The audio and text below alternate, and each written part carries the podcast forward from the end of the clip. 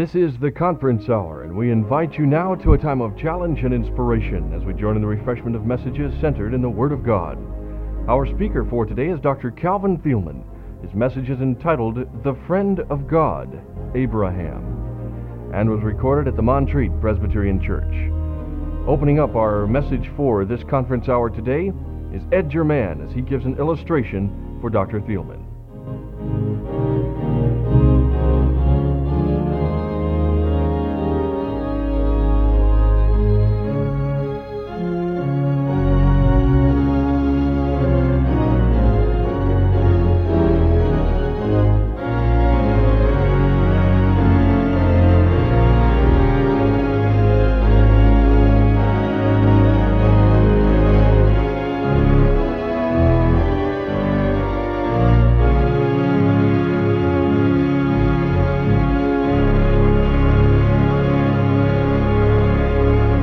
Now let's give our attention to the Director of Public Relations for Montreat Anderson College, Ed German.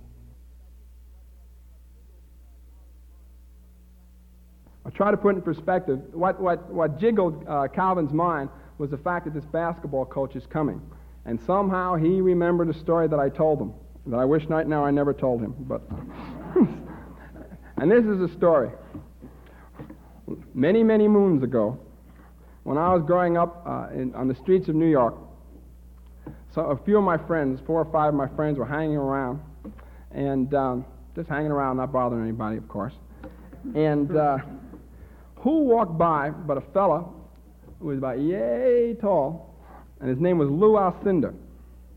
Now, Lou Alcindor doesn't go by the name of Lou Alcindor anymore. He goes by the name of Kareem Abdul-Jabbar, and he is a very big basketball player. And uh, he was in the little league with me and all that kind of stuff. Well, some nincompoop decided to say something to Kareem Abdul-Jabbar, actually Lou Alcindor, and he said, "Hey, Lou," and he called him something that Lou did not want to be called. and uh, I thought that was the end of it. I told the guy he was a nincompoop or an idiot, and why'd you do that for? And he thought he was cool, and we thought that'd be the end of the story. However, uh, a short time later, there were many, many screeching cars all around us, and at least 20, 25 cars. And many, many black people came out of those cars. And out of the corner of my eye, I saw this cop run for protection and cover into the firehouse. I thought we were, I thought everything was cool and everything was going to be fine, except when I saw the cop running and he wasn't calling for help, I knew we were in trouble. And old Big Lou got out of the car and said, uh, and said, "Who called me such and such?" And uh, I was kind of waiting for the nincompoop to say who called him. He didn't say anything. So we tried to tell him about this terrible crowd that was down the, down the, hung out down the corner. Boy, they were terrible. They called people like names like that all the time. We're athletes. We play stickball all the time. There's nothing to worry about with us. so they left, and I'm serious now. They left about 80 people to guard us, and uh, they sent about 20 scouts down uh, down the street to find if they see if they can find anybody. Well, they couldn't find anybody, so they came they came back up, and they didn't know who they wanted to kill or who they wanted to hurt. Should they hurt all of us? What exactly should they do? And they're trying to make this decision on what they're going to do. And we're standing there, and we're kind of eyeing this guy who has his mouth shut like crazy now. Couldn't couldn't keep it shut a minute ago. All of a sudden, I hear out of the car, one of the cars parked there, Ed German.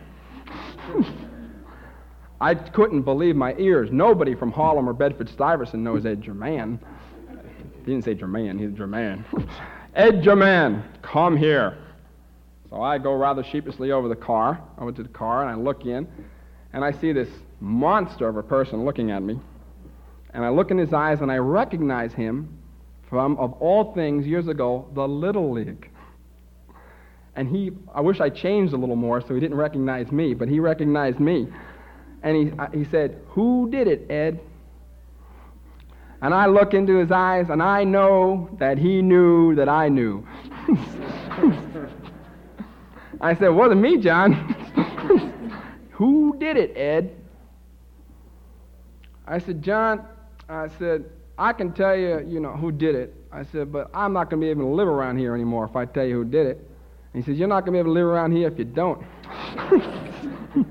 so I said, Well, I'd rather you guys do it than have my guys do it. So he said, Okay. Next thing I knew, some, some little guy about that big grabbed my arms and threw them up there, and I was on my tippy toes for a long time. And next, the second thing I knew is I was basically, I'm glad Lou Alcindor had a shirt on, I'll be looking at his belly button. and I was like that, and his hand was down like this and said, Who did it? The third thing I knew is someone pulled out a knife and put it right here in the fleshy little part of your neck. And I was like that. And that little fellow was holding my arms thinking he was hurting me, didn't realize it. But he was doing me a favor because if, if he wasn't, it hurt so much just to move that my, my toes were so tired I would have came down. and if I came down, that knife would have went through my neck. And he, he was thinking he was hurting me, but he was doing the best favor he can do for me. And finally, anyway, he said, who did it, who did it, who did it? And this, this crazy person with the knife, he had one knife in one hand, I think, but I know he had a knife here. And he kept screaming, let me cut him, Lou, let me cut him, Lou, let me cut him, Lou. well, I just, I just knew there were so many let, let me cut him, Lou's in this game. And uh, I kept looking over at that guy who kept having his mouth shut. And uh, finally, Lou said, after he said, I'm going to tell you one more time, who called me such and such? And I said, I can't tell you. And he said, cut him. My heart drops. and just as the guy put this big, ugly looking smile on his face and came at me with his little tools, out of the car came, Stop! I was standing there. And the guy goes, John, I'm not going to cut him. I'm going to cut him. Stop! I got to cut him. Stop! So Alcindor walks over to the car, and they have a big argument. And Alcindor comes back and said, You are a, well, he said, a lucky man. And then he gave us a warning, gave all the white people a warning not to do that, those crazy things and say those crazy words in New York City. And they let me go. And I couldn't believe it. And everybody got back in the cars, and everybody drove off, and the cop came out of the, out of the fire station, made believe he didn't see a thing. and I was going to kill that guy, but I was shaking too much to do it. I mean, the guy who said it. And um, I saw this fellow about three months later. The guy who said, Stop. And it wound up was a strange situation because he was the first black person on the Little League team in my neighborhood. That was seven or eight years before. And he was 12 years old. That was the last year that you could be on the Little League team in my neighborhood. And he came to the team and came to practice one night. And as soon as he came, everybody kind of turned their backs. And I was either too smart, too stupid, or too something to be prejudiced. And I felt so sorry for that guy. I said, Hey, John, John, his name was John Graham. I said, John. And he looked. I said, catch. So he said to me that that incident, I saw him on the street, I said, John, thanks for saving my life. He said, let me tell you something. He said, I'll never do it again. He said, we are even. I said, what did I do? We're even. What did I ever do for you? And he told me about that time I took a ball and I threw it to him. I said, hey, John, catch. The whole purpose of Calvin t- having me tell the story is the fact that, well, the fact that, uh, that there wasn't really luck involved. Calvin assures me of that. God had his hands on me even back then. But the fact of the matter is that you never know when someone, maybe not this dramatically, is going to pull a knife to your throat. You never know when some person, some idiot, next to you or in a car on a highway, is going to do something that's going to cost you your life. And I just want to leave that for everybody to think about in the name of Jesus Christ.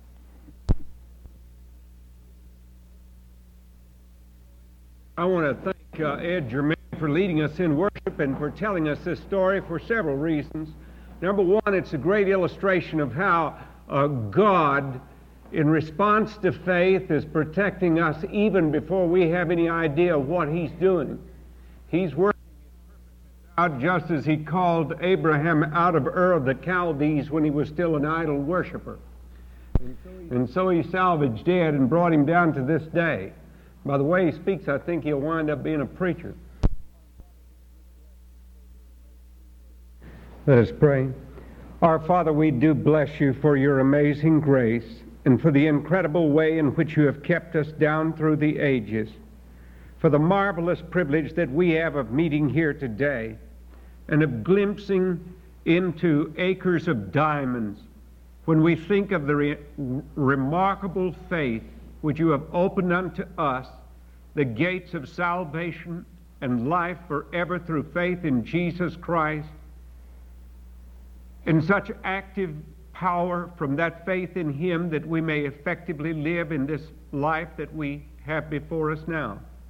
Because we want others to share in that joy and in that salvation and be blessed through Him. Because we want them to have the dignity of being born anew through that grace which you extend by faith. We ask that you will bless the gifts which we bring and the worship of our church and the extension and preaching of the gospel through it, to the end that many may be brought to faith in Jesus Christ, in whose name we pray. Amen. One of the greatest preachers in all of the history of America was a simple layman whose name was Dwight Lyman Moody. And Mr. Moody used to say that the sweetest thing in all of the world to him was the will of God. He used to say that people were afraid of the will of God because they were afraid of what they might find, but that when we really surrendered our wills to the will of God, we would know the sweetness and the power and the strength and the joy which He could bring.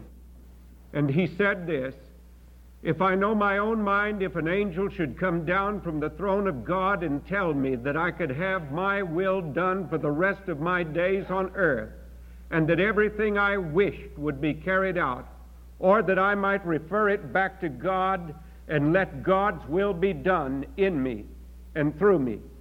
I know that in an instant I would say, Let the will of God be done. And one of the reasons that he says that is because of his knowledge of the Scriptures. He said that he used to pray for faith and then he read in the Bible that faith cometh by hearing, and hearing by the Word of God. And so he quit praying for faith and started to read the Word of God and see how faithful God was in the carrying out of his promises. And then he began to live on the basis of that faith. And one of his favorite characters, of course, was Abraham. It's interesting that of all of the people in the Bible, perhaps none is better known than Abraham. Muslims, Jews, Christians, all reverence and revere the name of Abraham. We know that he was born in a sophisticated and very advanced city of antiquity called Ur of the Chaldees. And in that Chaldean place where he was born, he was a heathen, born to heathen parents, and little is known of him until he is 70 years of age. A striking proof that somehow God's monitions, his own workings, had already been at work in his life in the far off land of Canaan, just as God was at work in Ed's life on the streets of New York City. Abraham received a distinct call from God, and that call from God we can read about in the 12th chapter of Genesis. God called him to get up and to get out of Ur of the Chaldees and to obey him in going off into Canaan, off to another land. And if you thought about this, Ur of the Chaldees, the sophisticated city that it was, the city with all of its advanced things, and that he was to leave this place of luxury and go to a place of hardship. I remember last year when we were coming back through uh, Europe after being in Korea, we visited uh, one of our sons at Cambridge, and I went to uh, the place where he lived. And Ur of the Chaldees, during Abraham's time, had central heating. They have proof of this in the British Museum today because they've reconstructed part of that same place where he was. And to think of it, they had central heating. And England doesn't even have it now. At least they didn't in the house that we stayed in. Uh, and uh, uh, so it was a very advanced place. And God said to Ur of the uh, said to Abraham in Ur of the Chaldees, I want you to get up from your centrally heated place in Ur, and I want you to go to your uncentrally heated tent. Because you're going to move out on the basis of my call. You're leaving a certainty to go to an uncertain place, and he obeyed and went out. This morning I read a letter from R.K. and Toddy Robinson out in Korea. Soon they will have completed 32 years of service for Jesus in the land of Korea. They went out there willingly obeying God, and they found God to be faithful to them, and they've served Him marvelously and wonderfully well. Well, he was taught lessons of patience in waiting upon God. The eternal God was speaking to him. He had made him promises. He had told him of things that would be done in and through his life. He had told him that out of his posterity, out of his descendants, would come blessings for all of the earth, and that his descendants would be more than the stars in the sky in number, and more than the grains of sand upon the earth. And Abraham believed God. He believed God, and so he left the security of Ur of the Chaldees and he went on his journey. He, did, he was not without his failings, and there came a time when a famine hit and he sidetracked into Egypt. And if you read his story there, you will know that Sarah, his wife, was a beautiful woman. And Abraham, instead of admitting that uh, she was his wife, said to her, If I tell them that you are my wife because you are a very beautiful person, they will kill me to take you for themselves. And so I'll tell them that you are my sister. And this blot upon his character occurs there, and it brought a great deal of hardship upon the uh, king, Abimelech, where he had gone. And when the king realized that something was wrong, he had not touched her. He sent to Abraham to find out. And when he learned the truth, uh, he spared the man's life, Abraham, but chided him, as Christians are sometimes chided for their unfaithfulness. And so Abraham learned a lesson. He learned a lesson from that because God was disciplining him after he had awakening, awakened him in his faith. And then Abraham began to continue his journey into Canaan land. And you remember the story of Lot, his nephew, a sort of weak character who followed Abraham, and how their herds increased and their flocks increased, and they were blessed with great wealth. And then strife began to arise between their herdsmen. And Abraham and Lot had a meeting. And Abraham said, It's not good that our herdsmen should strive with each other. You look out the land which for you is the best and take it. And whatever you choose, I will take what's left. That's a very rare position for a person to take, but that's the position that Abraham took. I wonder how many of us would have enough faith in God not to insist upon our own rights, but to realize that God would fulfill His own purpose and promise to us ultimately and be generous enough to give up our own will that God's will might be done in our life and not act from a selfish motive. Mr. Moody, referring to him again, said that it was hard for him to give up in Boston to go to Chicago after his conversion. And then when he got to Chicago, his ambition was to make uh, back then $100,000.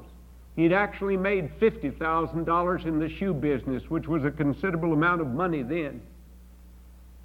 And then God called him to go into full time Christian service.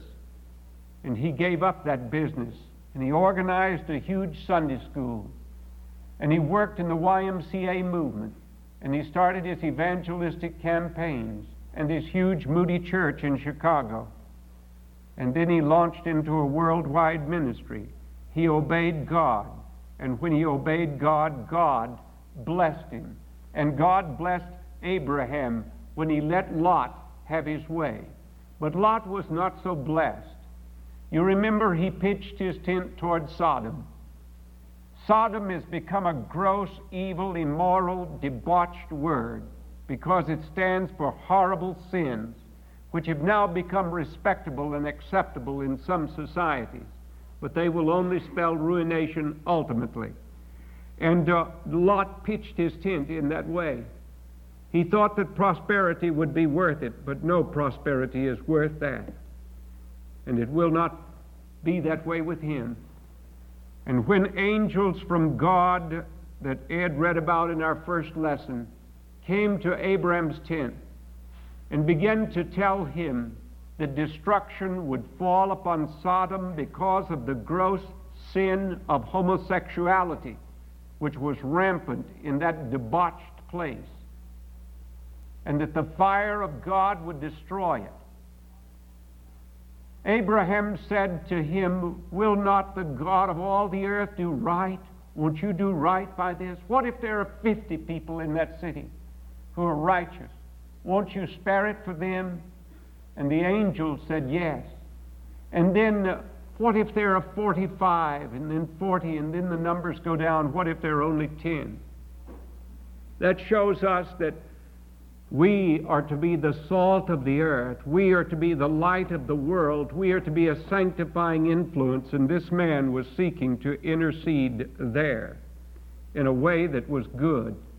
Abraham was willing to intercede that God's will might be done. God's will in sparing that city. But there were not even enough righteous there for it to be spared. And so Lot was told to escape, and he did escape, and the wrath of God fell upon that dreadful place, and it has become synonymous with the wrath of God to this day. And then Abraham went through another perfecting of his faith, and that is what always brings us to the most poignant scene in his entire life. God had promised him a son. And yet, in his old age, he still did not have a son. And when his wife was old and past the time when she would conceive, an angel of God had said that she would conceive. And you remember that Sarah laughed at the improbability of such a thing occurring. And God did fulfill his promise. And a little boy named Isaac was born. He was born as one of the promise, and he is referred to in Hebrews chapter 11. Because God will take a man who is old and a woman who is old and as good as dead, and out of them will raise up this great company of people who will be blessed. And we are blessed today through that company of people to this very hour, right now. Think of it what God would do because Abraham will believe God, and his belief, his faith will be counted unto him for righteousness, and he will take the long view. He will take the long view. I remember reading about a man some years ago whose uh, wife was an artist, and he could not see much in her painting, which she thought was beautiful. And uh, so he said to her that it all, the colors were all distorted to him. And she reckoned that there might be something wrong with his eyesight. And so he went to, this was a long time ago, and he went to a, an, op, what they called an oculist then. And the man tested his eyes and found that one eye had short vision and one eye had long vision, which created a blur. And then by making the proper pair of glasses for him, he could see clearly. And then he so liked it that he built a museum for the paintings that his wife had. Uh, it was a marvelous thing that had occurred. Well, this man here is given a long view and a short view, and things are in a blur, but when God gives him the vision of faith, then he can see clearly. And when he sees clearly, things are brought into their right perspective. And when they are in their right perspective, then God can do great things. God took this little boy that came in answer to prayer. And God told Abraham one day to go up Mount Moriah. I do not know how many cemeteries I've passed who have been called Moriah or Calvary. because they're always places of pain, places of agony, places of sorrow. And Abraham had to take his son up Mount Moriah, and you can read that in Genesis 22. And after three days and three nights, when they had gotten to the place where he was to offer up Isaac, who carried the bundle of wood on his back, which would be used to create a fire for the altar and the burnt sacrifice, God spoke to Abraham at just the precise moment. You remember the little boy guilelessly said to his father, Father, here is the altar which has been built, and here is the wood, but where is the lamb? Where is the lamb? That's one of the greatest questions of all of history. Where is the lamb? Where is one good enough to fulfill all that needs to be fulfilled to be the perfect sacrifice by which our sins might be taken away. Father, where is the Lamb? And Abraham said, God will provide. God will provide. And when he had bound the boy and placed him upon the altar and had lifted up the knife to slay his son, an angel called out to him not to harm the boy at all. And a ram was caught in a thicket, and that ram was offered up as a sacrifice, because that was to betoken the day when God's own great love for us would be typified as Abraham's love here for his son was. God did offer up his son on the cross and he did die for our sins and bore in our sins his own body on the tree. He was wounded for our transgressions, he was bruised for our iniquities, and by his stripes we are healed. Bind your Isaac to the altar, bind him there with many a cord. O my brother, do not falter. Can't you fully trust your Lord? He it is who watches o'er you. Though your path may oft be dim, he will bring new life to Isaac. Leave the miracle to him. And in this supreme test, in this supreme test, Abraham was faithful.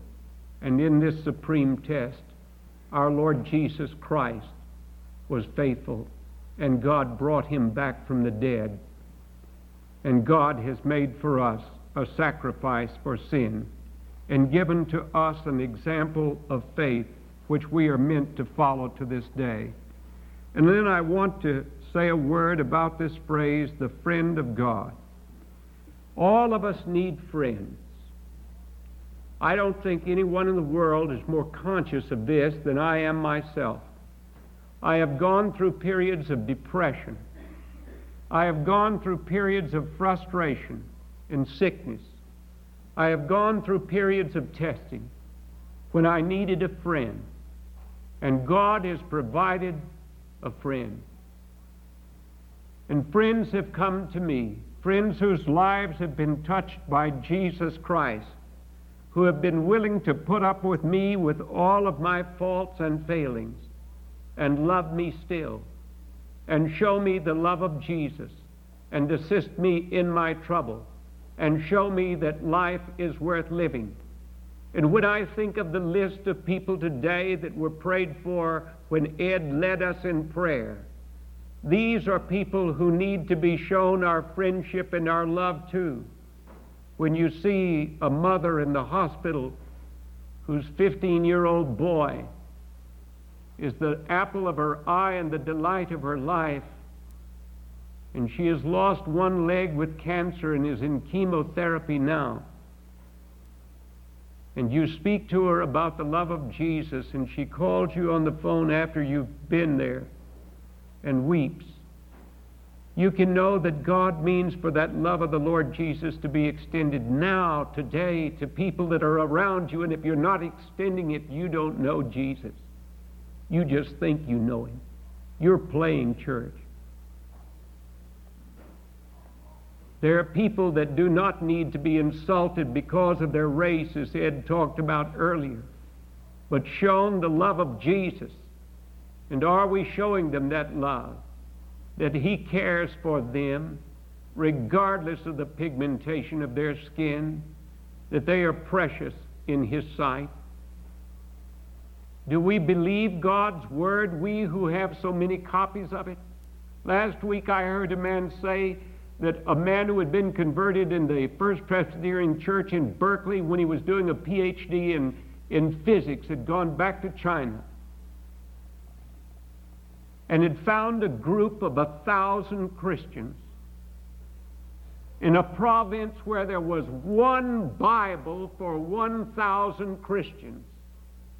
And when these Christians met secretly, they each had copied out pages of the Bible and would exchange its pages so that they could have the inspiration of faith that comes. Are we a friend to these?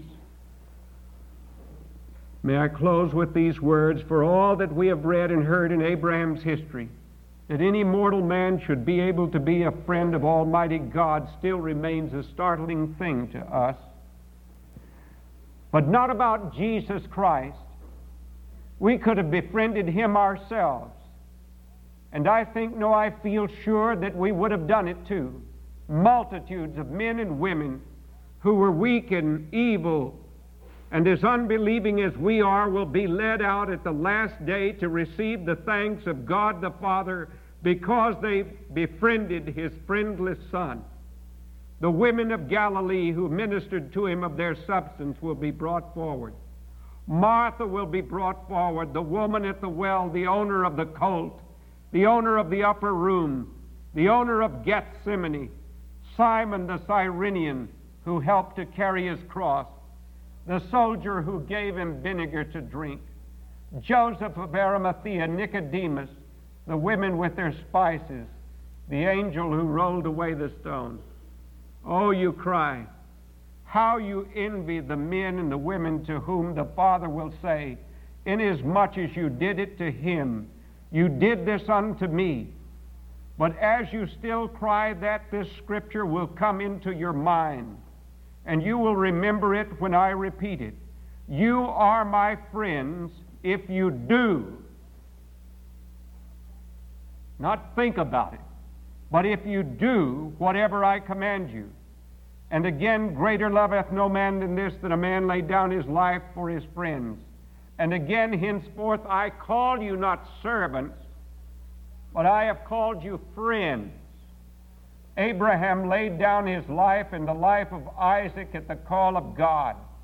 And Jesus Christ, the Son of God Almighty, and the Son of Abraham, laid down his life at the same call. But our call, our first call, is not yet to lay down our life, but to take Jesus as our friend who has laid down his life for ours. Now, what do you say to this? Are you his friend? Have you given Jesus Christ lordship in your life? Has this man laid down his life for you? He has. And if you have ever asked him to do it, he has if you have ever come up to his cross and said over him, He gave himself here for me. He has if you have ever said, I lay my sin on my Savior. And if He has saved you from sin, He has saved you also to serve and to be a friend. Ed had his life literally spared because he befriended a friendless black boy.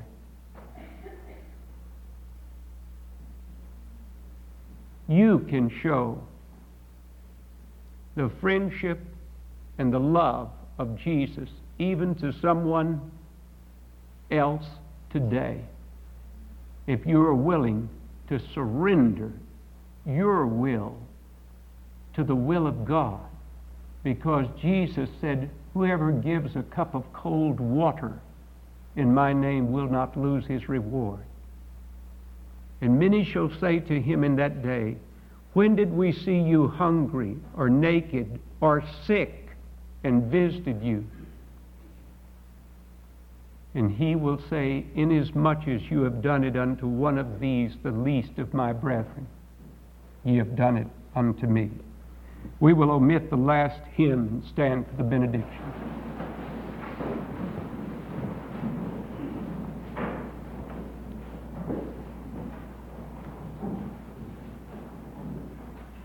Our Father, a heavy lesson is laid upon us when we seek to read what Abraham did. And yet we thank you that he believed you and you accounted that unto him for righteousness. And that we may be saved by believing on you this day too. If there is one person here who has not yet believed on Jesus Christ as Savior and Lord of his or her life, enable that person now to end the controversy with you and to admit that you are God and that you have not allowed your Son to die upon the cross just to be talked about in sermons and as a topic of conversation in books on theology, but to redeem us and to transform us into His likeness and help us so to live that when this last breath of ours is breathed and we are ushered into your presence, that we shall be like him, for we shall see him as he is. Help us to say with old Dr. Bell of our congregation, in the words of the psalmist, I shall be satisfied when I awake in thy likeness and make us like the Savior. And now may the grace of our Lord Jesus Christ and the love of God our Father and the communion and the fellowship of the Holy Spirit, our keeper and guide, be and abide with you all, now and forevermore.